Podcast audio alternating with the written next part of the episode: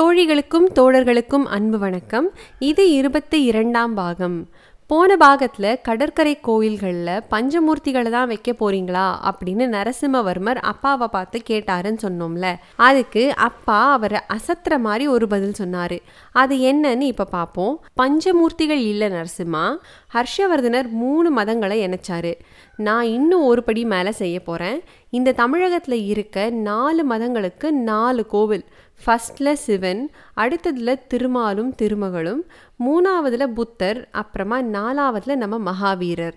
அப்படின்னாரு. அசந்து போனாரு நரசிம்மவர்மர். அதை பார்த்த உடனே அப்பா சொல்றாரு ஆமா நரசிம்மா உண்மையிலே நான் சமண சமயத்துல இருந்து விலகி சைவத்தை தழுவினதுக்கு காரணம் இந்த நாட்டில் இருக்கிற அத்தனை மதங்களும் சமமா இருக்கணும் அப்படிங்கிறதுக்காக தான். நம்ம நாட்டில் இருக்க அத்தனை மதங்களையும் சமமா நடத்தி அது எல்லாத்துக்கும் கௌரவம் சேர்க்கணும் அப்படிங்கிறது தான் என்னோட எண்ணமும். ஆனா புத்தர்களுக்கும் சமணர்களுக்கும் என் மேல இருக்கிற கோபம் குறைஞ்ச அப்புறமா இதெல்லாத்தையும் சொல்லலாம் அப்படின்னு நினைச்சேன்.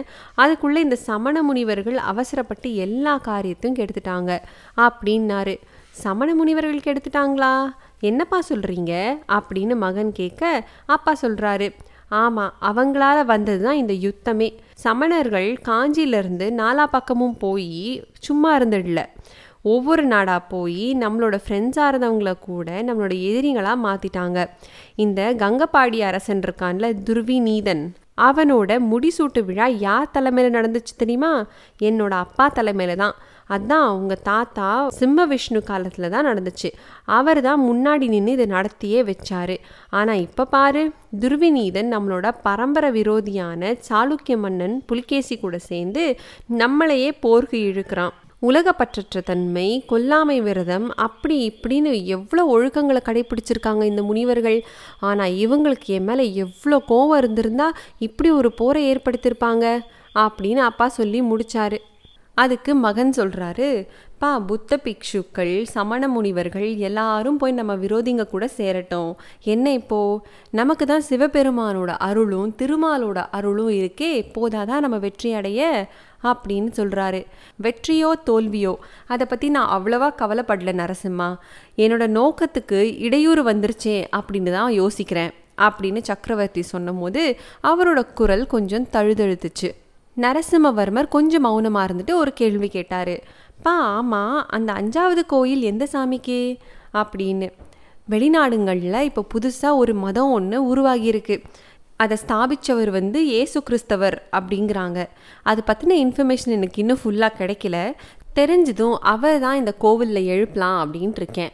ம் ஆனால் என்ன பண்ணுறது அத்தனையும் பகல் கனவாகவே போயிடும் போல இருக்கு அப்படின்னு சலிச்சுக்கிட்டாரு அரசர்.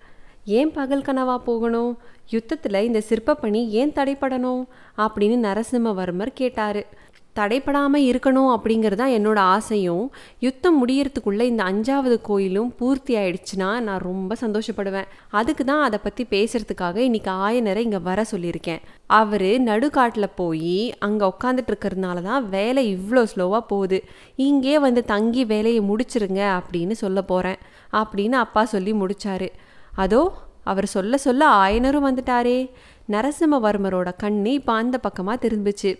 எதுக்குன்னு நமக்கு தான் தெரியுமே. சரி சரி நடக்கட்டும் நடக்கட்டும். அவர் நினைச்ச மாதிரியே கூடவே சிவகாமியும் வந்து சேர்ந்தா. உடனே அரசர் அவங்கள பார்த்து அப்பா ஆயனரை வந்துட்டீங்களா? அட சிவகாமியும் கூட கூட்டிகிட்டு வந்திருக்கீங்க போல இருக்கு.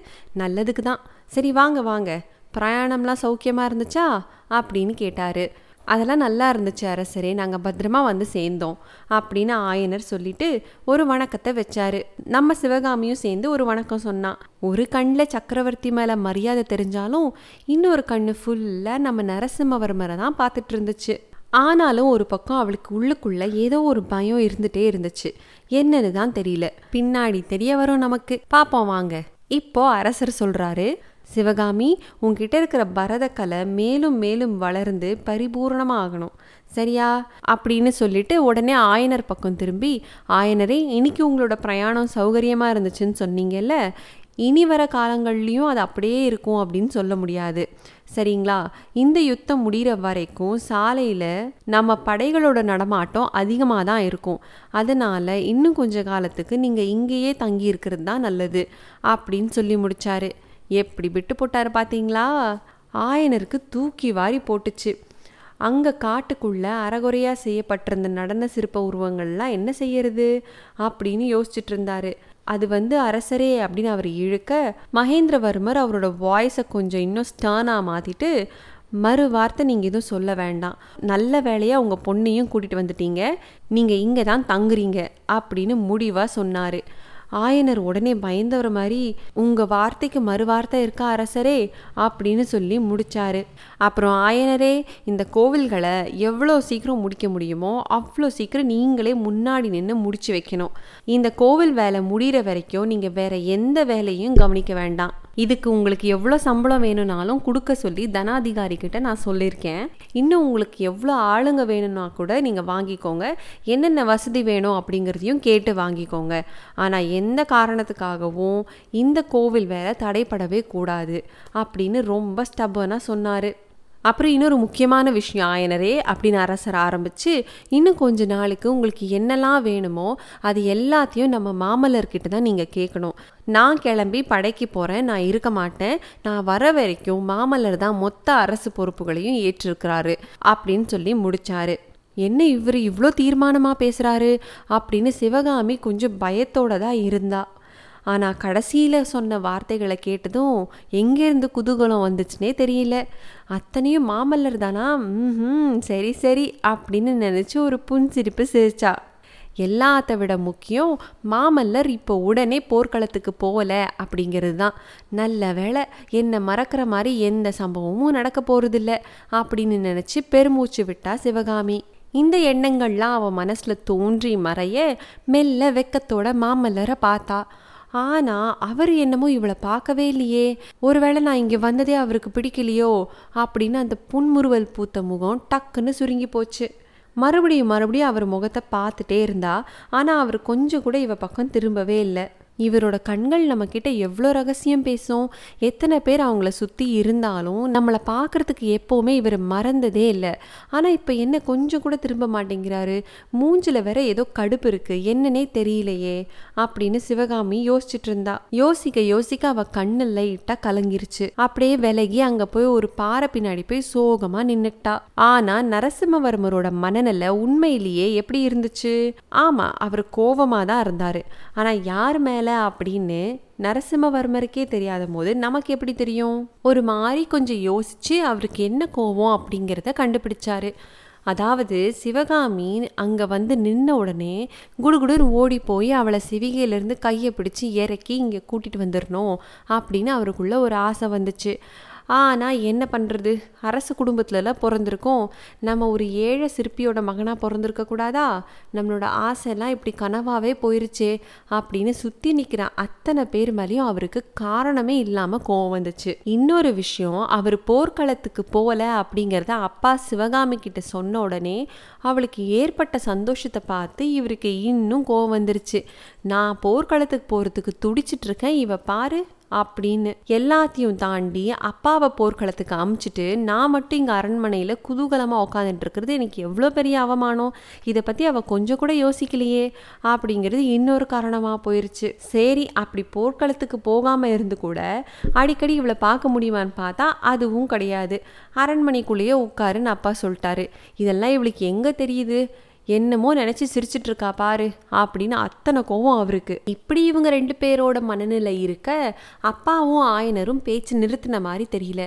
ஆனால் ஆயனர் ஏதோ சொல்ல வந்தவர் மாதிரி கொஞ்சம் தயங்கி தயங்கி அப்பாவையும் நரசிம்மவர்மரையும் பார்த்துட்டே இருந்தார். உடனே அப்பா நடுவில் நிறுத்தி ஆயனரே உங்களுக்கு ஏதாவது கேட்கணுமா அப்படின்னு கேட்டார். அதுக்கு ஆயனர் சொல்கிறாரு ஆமாம் எனக்கு ஒரு சின்ன ஹெல்ப் வேணும் அப்படின்னு கேட்டார். பரவாயில்ல கேளுங்க அப்படின்னு அப்பா கேட்க எனக்கு ஒரு குதிரை வேணும் அப்படின்னு கேட்டார். குதிரையா? என்னது? நல்லா கேட்டீங்க போங்க. இதுக்கு பதிலாக நீங்கள் என் உயிரை கேட்டிருக்கலாம் இந்த பல்லவ சாம்ராஜ்யத்தையே கேட்டிருக்கலாம். ஏன் ஆயனரே? நாடு ஃபுல்லாக ஒரே போர்க்களமாக இருக்குது உங்களுக்கு தெரியலையா? இப்போ வந்து குதிரை கேட்டிங்கன்னா எப்படி? அப்படின்னு கொஞ்சம் கடுகடுன்னு சொல்லிட்டாரு. ஆயனர் உடனே நடுங்கிட்டாரு மனுஷன். ஐயோ என்னடா பண்ணுறதுன்னு முழிச்சிட்டு இருந்தாரு. சரி ஆயன சிற்பி குதிரை கேட்டாரு அரசர் நோன்னு சொல்லிட்டாருன்ற பழி சொல்லுக்கு நான் ஆளாக விரும்பலை. ஆனால் எதுக்கு குதிரை வேணும்னு நான் தெரிஞ்சுக்கலாம்ல? கொஞ்சம் சொல்கிறீங்களா அப்படின்னு கோபமும் கருணையும் கலந்த குரலில் சொன்னார். உடனே ஆயனர் கொஞ்சம் தைரியத்தை வரவழைச்சிட்டு இல்லை அஜந்தா சித்திரத்தோட ரகசியங்களை தெரிஞ்சவர் இப்போ நாகார்ஜுன மலையில் இருக்காராம். அவர்கிட்ட போய் என்னோட சிஷ்யனை அனுப்பி அந்த ரகசியத்தை தெரிஞ்சுட்டு வர சொல்லணும். அவனுக்காக தான் ஒரு குதிரை கேட்டேன். அப்படின்னாரு. நல்ல வேலை இதை கொஞ்சம் முன்னாடியே சொல்லியிருக்க மாட்டிங்களா? நான் என்னமோ ஏதோ பயந்தே போயிட்டேன். சரி சரி குதிரை மட்டும் போதுமா உங்களுக்கு? அப்படின்னு கேட்டதும் ஆயனர் சொல்கிறாரு இல்லை அதோடு சேர்ந்து பயண லட்சணையும் வேணும். இப்போ ஒரே போர் டைமாக இருக்கு இல்லையா? அவன் போகிறதுக்கு எதுவும் தடை வந்துடக்கூடாது அப்படிங்கிறதுக்காக கேட்குறேன் அப்படின்னு சொன்னார். சரி சரி அதையும் கொடுத்துடுறேன் அப்படின்னு அரசு சொல்லி முடிக்கவும் ஆயனருக்கு கொஞ்சம் நிம்மதியாச்சு. ஆனால் இப்போ அவன் போர் டைமில் வெளியே போகும்போது கொஞ்சம் ஆயுதமும் கையில் எடுத்துகிட்டு போகிறது பெட்டராக இருக்கும் இல்லையா? அப்படின்னு அரசர் சொல்லிட்டு நரசிம்மவர்மர் கிட்ட வாங்கி வச்சிருந்த பரஞ்சோதியோட வேலை எடுத்து ஆயனர்கிட்ட நீட்டி இந்தாங்க உங்கள் சிஷ்யனுக்கு இந்த வேல் பயனுள்ளதாக இருக்கும்.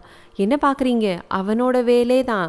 பரஞ்சோதியை தானே அனுப்ப போகிறீங்க அப்படின்னு அரசர் சொன்னதும் ஆயனர் மூஞ்சில ஈ ஆடல. ஐயோ எப்படா இவருக்கு தெரிஞ்சிச்சு அப்படின்னு ஸ்டன் ஆயிட்டாரு. பரவாயில்ல ஆயனரே அன்னைக்கு புத்த சில பின்னாடி அவங்க ரெண்டு பேரும் ஒளிஞ்சிட்டு இருந்த போதே நீங்க வந்து இப்படி என்கிட்ட நிப்பீங்கன்னு எனக்கு நல்லா தெரியும் அப்படின்னதும் அடுத்த ஷாக்கு அப்புறம் என்னாச்சு? அடுத்த பாகத்தில் பார்ப்போம் நன்றி வணக்கம்.